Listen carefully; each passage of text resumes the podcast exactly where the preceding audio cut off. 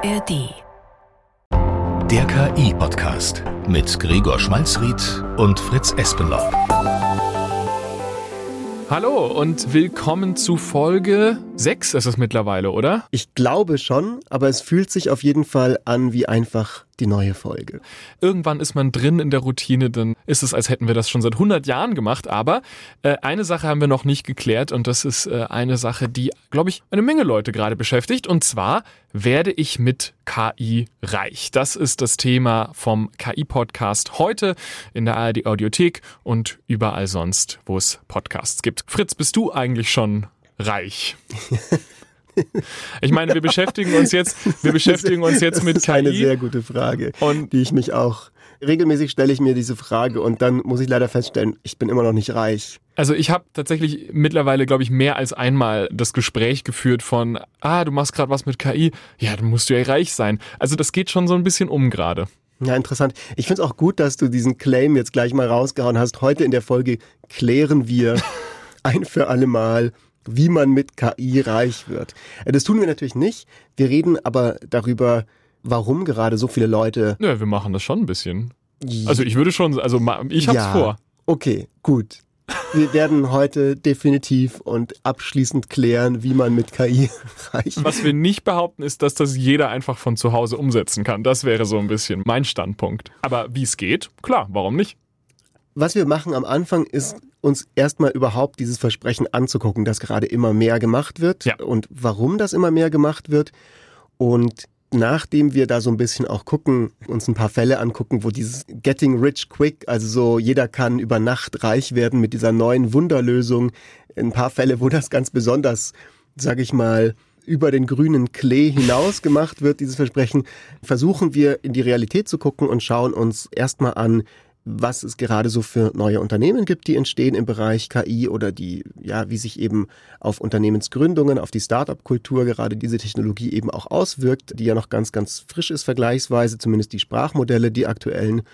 Und danach gehen wir dann in den Bereich der Börsenspekulation und der Finanzmärkte und schauen da so ein bisschen hin, was da passiert mit KI. Und zum großen Abschluss der Folge fragen wir dann natürlich uns und versuchen euch was mitzugeben, wie jetzt man als normaler Mensch, der sich den KI-Podcast anhört, selbst vielleicht ein paar von diesen Sachen, die wir heute uns angucken, mitnehmen kann in den Alltag als Inspiration oder vielleicht sogar als ganz konkret umsetzbare Dinge, um reich zu werden.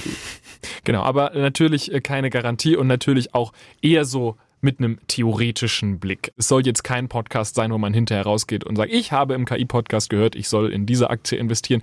Nein, das wird's nicht. Das wäre auch nicht sehr seriös, denn wir bewegen uns ganz im Land der handfesten Fakten und nicht unbedingt der wilden Versprechungen. Denn die Welt der völlig aus der Luft gegriffenen Versprechen, die überlassen wir anderen Leuten und hier sind ein paar von ihnen. Jo, ich gebe dir jetzt einen Businessplan, wie du mit der neuen ChatGPT OpenAI KI ein Business aufbauen kannst, mit der du easy 10.000 Euro im Monat in kürzester Zeit verdienen kannst. Jeden Monat 2500 Euro verdienen mit der künstlichen Intelligenz von ChatGPT. Ich zeig dir, wie das funktioniert. Der einfachste Weg, mit ChatGPT 10.000 Euro im Monat zu verdienen. So werdet ihr reich mit ChatGPT. Und zwar müsst ihr das so machen. Ihr müsst ChatGPT fragen, wie verdiene ich Geld? So einfach ist es. so, das ist so gut. Ich finde den letzten wirklich mit Abstand am besten. Ehrlich gesagt, ich würde das am liebsten jetzt gleich mal ganz kurz machen und einfach mal ChatGPT kurz fragen, wie verdiene ich Geld? Während du und gucken, was dabei rauskommt. Während du das machst, gebe ich da kurz ein bisschen Kontext. Also was wir gerade gehört haben, sind verschiedene User auf TikTok. Gibt es natürlich auch auf anderen Social Media Plattformen, aber auf TikTok sind die schon ganz besonders nervtötend. Also da sind fast alles, also eigentlich ausschließlich junge Männer, die mir Rezepte andrehen wollen darüber, wie ich aber von zu Hause und mit ganz wenig Aufwand natürlich sofort 10.000 Euro im Monat verdienen kann. Beziehungsweise da, bei dem einen waren es nur 2.500, glaube ich. Insofern, den würde ich nicht folgen, sondern ich würde die 10.000 Euro im Monat, Jungs, nehmen. Also, ich habe hier jetzt gerade die Antwort von ChatGPT auf die Frage, wie verdiene ich Geld? Und sie ist gar nicht mal so schlecht, weil sie so ein bisschen auch zu unserer heutigen Folge passt. Und das war jetzt alles nicht geplant. Der erste Satz ist, es gibt viele Möglichkeiten, Geld zu verdienen, abhängig von ihren Fähigkeiten, Interessen und Ressourcen. Ja, okay. was, was unzweifelhaft ein wahrer Satz ist. Es greift so ein bisschen das voraus, was wir heute gesagt haben, aber es ist wieder so eine typische ChatGPT-Antwort, die halt sehr, sehr allgemein ist und dir gar nichts Genaues sagt. Genau, und so das passt wirklich ganz gut zu diesen TikTok-Gurus, weil wenn man diese Videos dann ein bisschen länger schaut, dann ist das in der Regel sowas wie, lad dir Artikel runter, geb dir ein ChatGPT, mach daraus ein Videoskript, lade das auf YouTube hoch und werde dann auf einmal reich. Also dieser letzte Schritt, wo eigentlich das Geld liegen sollte, nämlich nicht jeder, der ein Video auf YouTube hochlädt, wird damit automatisch reich. Die ja. meisten werden es nicht. Der wird da meistens übersprungen. Und das ist ja auch nichts Neues. Also solche verdiene leicht Geld von zu Hause Gurus, die gibt's schon lange. Die haben wir zuletzt natürlich während der ganzen NFT- und Blockchain-Welle auch gesehen. So, ich finde das ganz witzig, weil gerade diese TikToker, das hat ein bisschen was von diesem Meme-Format mit dem Schritt eins, so mach irgendwas, Schritt zwei sind dann immer so Fragezeichen, Schritt drei Profit. Also es ist nicht genau definiert, was eigentlich so das Wichtige ist, was du machen musst, dass es funktioniert, aber der erste Schritt wird immer so ein bisschen vorgegeben und dann wird einfach davon ausgegangen, das macht dich dann schon irgendwie reich. Und da spielt natürlich auch FOMO eine ganz große Rolle, also die Fear of Missing Out, dass man das Gefühl hat, ach, alle werden gerade reich, alle werden gerade reich mit KI, warum ich nicht? Da war die NFT, Blockchain, Kryptowelle natürlich das letzte große und jetzt könnte man ja fairerweise die Frage stellen, haben wir jetzt diesen Punkt bei KI auch? Also kann man überhaupt noch mit KI reich werden, wenn man so überschwemmt überschwemmt wird mit solchen Leuten, die im Internet offensichtlich nicht wirklich funktionierende Sachen lobpreisen. Ja, es ist ganz interessant, weil an der Stelle vielleicht es hilft, sich vor Augen zu führen, dass es ja jetzt auch Krypto war nicht das erste Mal in der Geschichte der Menschheit, dass wir so einen Hype hatten um irgendwas und dann ganz viele Scams, ganz viele Betrugsmaschen irgendwie auch aufgekommen sind. Das war auch extrem stark in den Roaring Twenties in den 1920er Jahren. Und es war halt auch eine Zeit, in der halt ganz viel Neues passiert ist, genau wie jetzt gerade in diesen aktuellen neuen Roaring Twenties. Also es gab viele neue Technologien, es gab eine große gesellschaftliche Umwälzung, es war gerade eine Pandemie vorbeigegangen, so wie heute auch.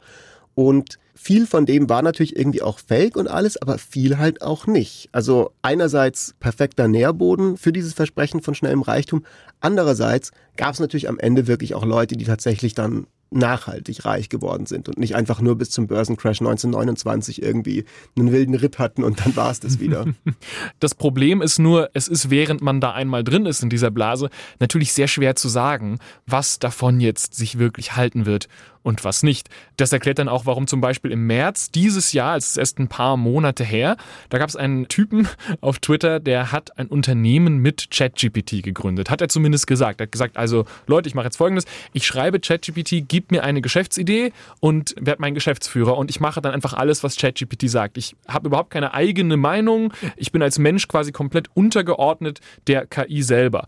Und die KI hat ihm dann empfohlen, ja, mach mal so eine Marketing-Website, die Content über nachhaltiges Wohnen veröffentlicht, wo man einmal darauf hinweisen könnte, davon gibt es schon einige. Also das ist ja. jetzt kein leerer Markt. Aber gut, er hat es gemacht, er hat es Green Gadget Guru genannt, hat auch Merch rausgegeben. Sehr das, guter Name. Ja, ja, es, es lief auch direkt. Also gerade am Anfang, der hat so Investments angesammelt, seine Tweets wurden Millionenmal angeschaut.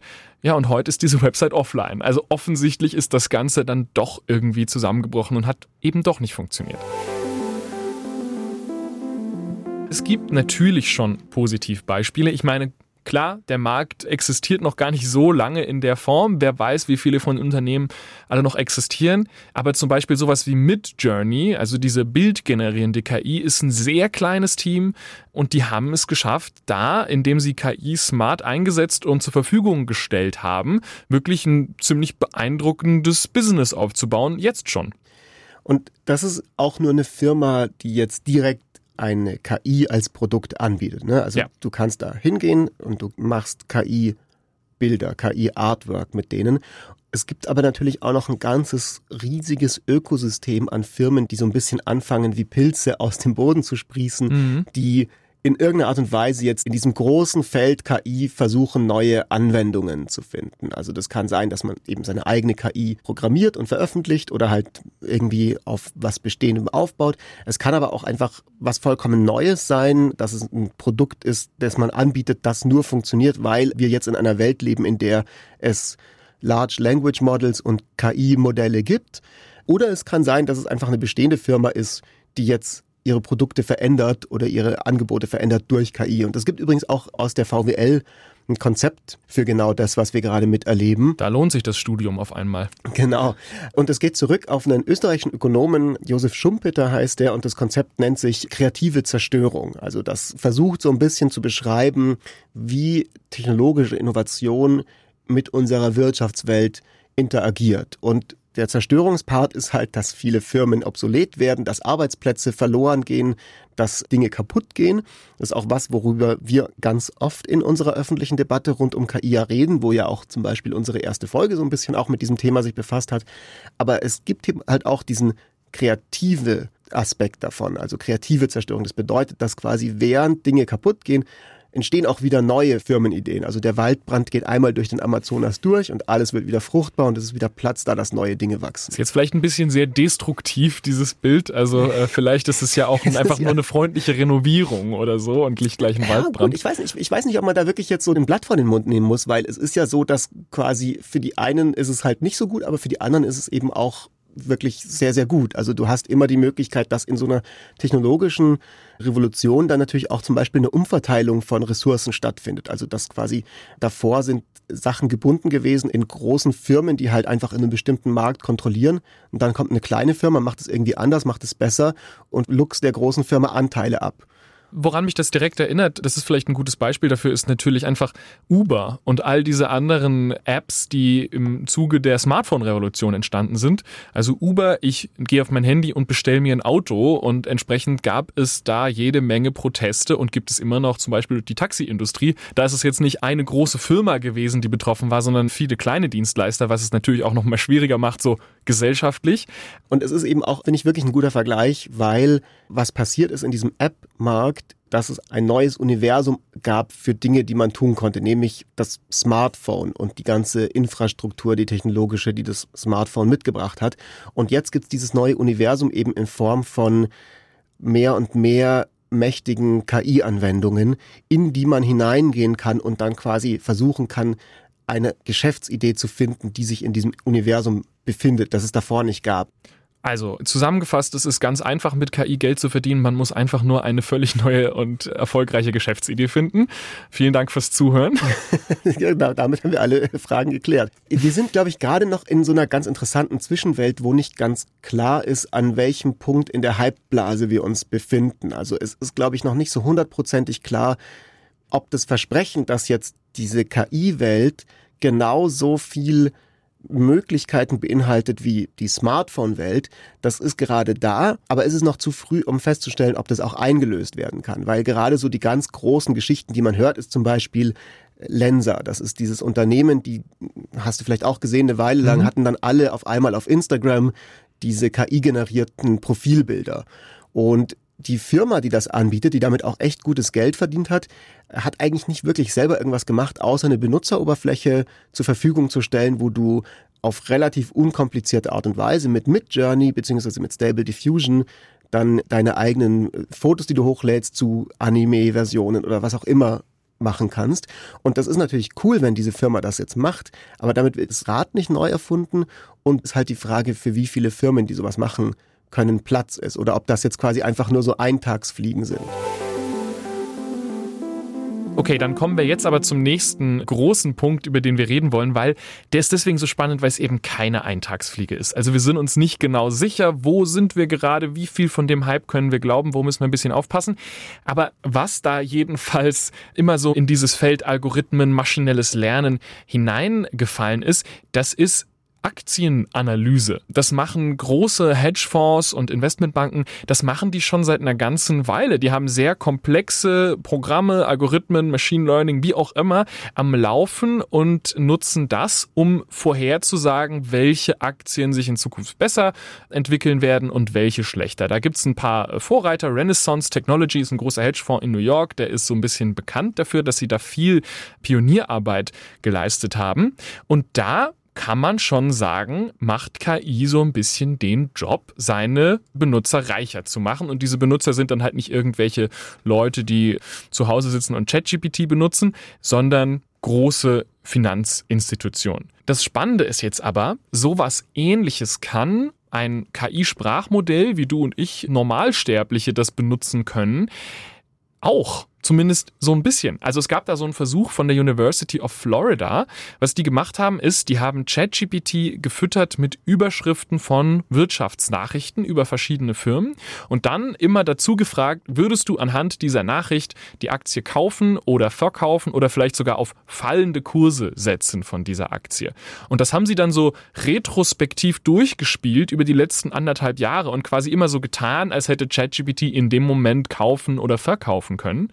Und was dabei rauskam am Ende war, ChatGPT hätte, wenn man dem 100 Dollar am Anfang gegeben hätte, aus diesen 100 Dollar 500 Dollar gemacht. Das klingt schon mal ziemlich beeindruckend und ist zumindest ein Zeichen, dass es so theoretisch in so einem Labor schon irgendwie funktionieren kann, eine KI, um, ich sag mal, Investmenthilfe zu bitten.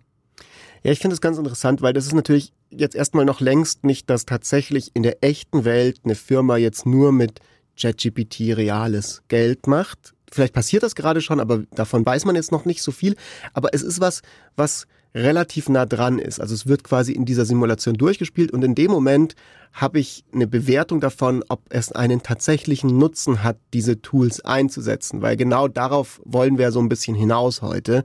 Wir wollen ja ein bisschen gucken, was ist dran an diesen Versprechungen, an diesem Hype und wenn man jetzt sagen kann, hier guck mal ganz konkret, da hat es was gebracht, dann ist das ein Schritt ernstzunehmender als einfach nur ein TikTok-Typ, der ja. sagt, das ist super. Das Problem ist, der TikTok-Typ wird dir was vorschlagen, was zumindest so klingt, als könntest du das von zu Hause machen. Aber um dieses Experiment sozusagen live durchzuspielen und wirklich damit Geld zu verdienen, das geht nur, indem man sich eine sehr komplizierte Server-Bot-Struktur aufbaut, die automatisch Nachrichten empfängt, die automatisch Nachrichten in die KI gibt und dann automatisch nach dem handelt, was die KI tut. Was man letztlich dann bauen muss, ist ein sogenannter Trading-Bot und die gibt's schon und die werden auch eingesetzt von zum Beispiel den großen Hedgefonds. Die Frage, die man sich dann stellen muss, ist, was passiert, wenn das alle können? Lohnt es sich dann überhaupt noch, das zu machen? Weil wenn es alle anderen machen, dann ist mein Vorteil weg. Ich erzähle immer sehr gerne die Geschichte von diesem Skispringer Jan Bocklöff. Der hatte in den 80ern als erster die Idee gehabt, dass er doch seine Füße in eine V-Form bringen sollte, wenn er springt. Er war der Erste, der das gemacht hat und ist auf einmal viel weiter geflogen als alle anderen und hat jedes Springen gewonnen. Dann haben alle anderen angefangen, das auch zu machen und er war wieder im Mittelfeld. Also es ist so ein bisschen das Problem, was man dann hat. Man muss schon die allererste Person sein, die das wirklich umsetzt umsetzt, weil äh, sonst ist es möglicherweise schon zu spät und alle anderen haben den Trick auch schon durchschaut. Dieses der Erste sein, das gilt übrigens nicht nur an der Börse, das gilt auch wieder bei dem, was wir vorhin hatten, nämlich im Bereich der irgendwie Firmengründungen, gerade jetzt, wo KI sowas Frisches ist, weil ganz viele von den Sachen, die gerade passieren, sind jetzt erstmal nicht so komplett radikale, interessante neue Sachen. Da packst du einfach ein User Interface drauf auf eine kostenlose KI-Anwendung und findest genügend Leute, denen du das verkaufen kannst. Gerade funktioniert das aber, weil es noch genug Leute gibt, die dir das abkaufen, weil noch nicht jeder weiß, dass man halt einfach ein User Interface draufpacken könnte und noch nicht jeder weiß, wo er die Tools findet, die da dahinter stecken. Aber auch ein gutes User Interface ist dann ja ein Produkt. Also das ist ja auch was, das baut sich nicht von alleine, sondern da muss man ja auch Zeit rein investieren. Und wenn man zum Beispiel jemand ist, der ein gutes User Interface bauen kann, dann kann es sich lohnen, das auf eine KI draufzusetzen und vielleicht damit erfolgreich zu werden. Warum nicht? Und das zeigt auch wieder so ein bisschen, warum jetzt nicht wirklich jeder x-beliebige Mensch morgen eine KI-Firma gründen wird und reich werden wird, weil du musst ein bisschen was mitbringen und je mehr Leute das machen, umso schwieriger wird's. Dieses Was bringe ich eigentlich mit? Das ist ja immer bei KI ein total wichtiger Punkt. Also eine Sprach-KI gibt mir erst interessante Sachen, wenn ich ihr vorher eine interessante Frage stelle. Das bedeutet, guter Output, guter Content, was auch immer ich will von der KI, ist immer davon abhängig, dass ich auch selber was Gutes reingebe und wenn man selber was Gutes hat, dann kann es natürlich sein, dass wenn man es schlau anstellt, es irgendwie hinkriegt, diese Sache mit KI zu Geld zu machen. Genau das ist so ein bisschen, würde ich sagen, der Schlusspunkt unserer Folge. Man muss kein Unternehmen gründen, man muss auch in gar nichts investieren.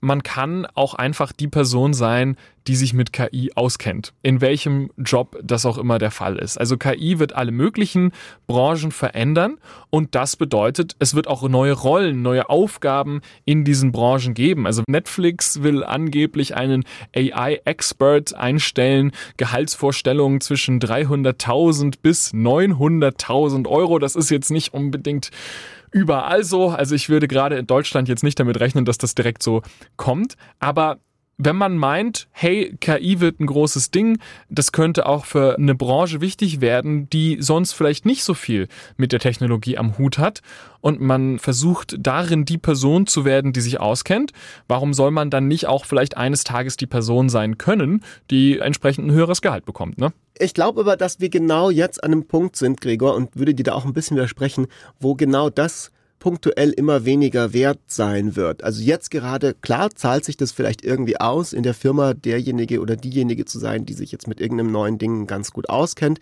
Aber es wird halt mehr und mehr Mainstream werden und dann werden wieder andere Spezialisierungen wichtig sein, weil im Endeffekt es halt normal ist, dass man damit umgehen kann. Also genauso wie wir jetzt halt niemanden in der Firma dafür bezahlen, dass er halt googelt. So, vielleicht sind wir beide aber doch irgendwie Millionäre geworden diese Woche. Wenn, dann finde ich es hoffentlich jetzt raus, denn wir kommen zu unserer Schlussrubrik. Was haben wir mit KI gemacht? Fritz, äh, wie viel Geld hast du gemacht diese Woche? ähm, also ich habe diese Woche nicht so viel mit KI gemacht, weil ich im Allgäu wandern war. Auch okay. Auch ja. okay. Aber ich habe ne tatsächlich ziemlich, ein ziemlich lustiges Beispiel trotzdem dabei. Ein Kumpel von mir hat tatsächlich Geld gemacht mit KI, äh, konkret mit ChatGPT. Und zwar, der arbeitet in Südamerika und fliegt ab und zu halt zwischen Deutschland und Südamerika hin und her. Dann hat er mal wieder irgendwie Flugverspätungen gehabt. Irgendeine Airline hat seinen Flug gecancelt. Und es gab dann die Möglichkeit, quasi einen Refund von 600 Euro zu bekommen. Aber wir kennen das alle. Man muss dafür extrem komplizierte E-Mails schreiben und die Airline macht es einem natürlich auch nicht so leicht. Die Useroberfläche ist total schrecklich. Und er hat dann aber einfach den kompletten Ablauf davon halt über ChatGPT automatisiert und sich den ganzen E-Mail-Verkehr einfach immer von ChatGPT schreiben lassen, alle Antworten auf die Airline-E-Mails von ChatGPT schreiben lassen. Und es hat geklappt. Am Ende hat er sein Geld relativ mit wenig Aufwand zurückbekommen. Ja, das klingt einleuchtend. Gregor, was hast du denn gemacht diese Woche mit KI? Ich habe versucht, ChatGPT so ein bisschen auszutricksen, weil ChatGPT, das kennen viele, die viel damit schreiben, klingt oft sehr generisch, langweilig, steif, äh, liegt auch ein bisschen daran, dass OpenAI natürlich nicht möchte, dass der Chatbot da allzu kontroverse Dinge von sich gibt. Und ich habe ein bisschen geguckt, wie schaffe ich es, dass der Chatbot mir ein bisschen aufregendere Sachen gibt. Und wie ich das getestet habe, war, ich wollte mir Werbetexte schreiben lassen, also Werbeslogans. Und es gibt so einen Trick, den habe ich ein paar Mal im Internet gelesen. Und das ist deswegen wichtig, weil der Trick nicht funktioniert. Also der Trick ist, man soll sagen, du, ChatGPT, bist ein genialer Werbetexter, ein genialer Jurist, was auch immer. Und dann trickst man ChatGPT sozusagen aus und ChatGPT denkt, es wäre wirklich genial und gibt nur noch geniale Antworten. Das, das ist ein bisschen wie wenn der TikToker vom Anfang sagen würde, frag ChatGPT, du bist ein genialer Unternehmer. Wie verdiene ich Geld? genau, genau, ungefähr sowas. Also das ist was, was um sich geht im Internet. Das funktioniert aber nicht. Also ich habe das ausprobiert zum Beispiel mit äh, Du bist ein genialer Werbetexter. Gib mir einen Slogan für ein Auto mit autonomes Fahrenfunktion. Und äh, der Vorschlag war Zukunft am Steuer, Sie entspannen im Fahrersitz. Ja, oh, ich, also ich, ich, will sofort dieses Produkt kaufen. Nicht. also es ist schon, es ist schon sehr langweilig. Aber ich habe es tatsächlich hinbekommen, dass ChatGPT mir für diese Aufgabe, dieses autonomes Fahren-Slogan-Ding, dass mir da ChatGPT bessere Antworten gibt. Und zwar habe ich zwei Sachen gemacht. Erstens habe ich eine Liste von 250 Autoslogans im Internet gefunden und die einfach mal eingefügt und gesagt, hier sind 250 gute Slogans für Autos. Lass dich davon inspirieren. Und dann habe ich nicht einfach geschrieben, du bist ein genialer Werbetexter, sondern ich du habe bist gesagt, der genialste Werbetexter. das, das habe ich noch nie ausprobiert. Ähm, ich habe gesagt, du bist ein Werbetexter, der für seine kontroversen Ideen bekannt ist. Gib mir im Stil dieser Slogans 20 sehr kurze potenzielle Slogans für ein Auto mit neuer autonomes Fahrenfunktion, die so out of the box sind, dass sie von deinem Team garantiert abgelehnt werden. Also ich habe sozusagen versucht, ChatGPT zu so einem Rebellen zu machen, um so ein bisschen gegen seine Programmierung so anzukämpfen. Und da waren super Vorschläge mit dabei. Es waren auch eine Menge Quatschvorschläge dabei. einen. Aber Schaumama ohne Hände Oh, geil. fand ich zum Beispiel echt gut. Auto fährt, du träumst. Fand ich zumindest sehr schön elegant und Kontrovers. und wo absolut, also ich würde das auch jetzt nicht empfehlen. Das ist jetzt für eine Firma, die sich keine Gedanken darüber macht, wo diese Autos dann hinfahren und äh, wer für die Unfälle verantwortlich ist. Aber wo wir hinfahren, brauchen wir keine Hände. Gefällt mir schon. Also ich, ich finde das alles sehr gut und ich finde es auch geil, dass bei diesen beiden Beispielen so ein bisschen das rausgekommen ist. So, es sind tatsächlich beides Ideen, wo eine gute Chance besteht, dass das Team in Anführungszeichen sie ablehnen würde. Mhm. Und ich glaube, das ist das, was gerade ChatGPT, aber auch vermutlich den anderen aktuellen Sprachmodellen, die es so gibt, halt immer so ein bisschen fehlt, ist dieses so ein bisschen gegen den Strich gehen, gegen den Mainstream gehen, weil halt im Endeffekt ist es halt einfach nur eine kondensierte Variante des mainstreamigsten Mainstreams, den du mal haben kannst, nämlich halt der gesamte Textkorpus der Menschheit. Genau, also wenn man wissen möchte, was die Durchschnittsmeinung ist, dann bekommt man die relativ schnell aus ChatGPT raus. Also vielleicht ist dann doch der beste Aktientipp der, wenn man ChatGPT fragt, welche Aktie würdest du auf gar keinen Fall kaufen und das ist dann die, die gut läuft. Den besten Podcast-Tipp, den könnt ihr übrigens selbst geben und zwar in eurem Umfeld, euren Freunden, Verwandten und Bekannten. Und zwar sind es natürlich wir. Also verbreitet gerne ein bisschen das Wort, dass es den KI-Podcast gibt, wenn ihr den gut findet, wenn ihr Leute kennt, wo ihr das Gefühl habt, die könnten vielleicht irgendwie Gefallen an dieser Folge äh, finden, dann schickt die gerne. Ansonsten freuen wir uns natürlich über Bewertungen auf eurer Lieblings-Podcast-App, egal ob das jetzt Spotify oder Apple Podcast oder sonst was ist. Und am allermeisten freuen wir uns aber natürlich, wenn ihr in die ARD-Audiothek geht und uns direkt dort anhört und abonniert. Und genauso findet ihr da unsere Podcast-Empfehlung der Woche. Fakt ab, Fakt F-A-K-T. Eine Woche Wissenschaft von unseren Kollegen von SWR Wissen beschäftigt sich mit allen möglichen Fragen, wie man als Astronaut nach einem Mondspaziergang den nervigen Mondstaub wieder vom Raumanzug bekommt zum Beispiel. Ja, man kennt's. Endlich. Wir alle haben das Problem schon mal erlebt und äh, wissen nicht, wie wir es loswerden. Jetzt äh, kriegen wir es hin. Dank Fakt ab. Eine Woche Wissenschaft gibt es immer Freitag in der ARD. Audiothek. Viel Spaß!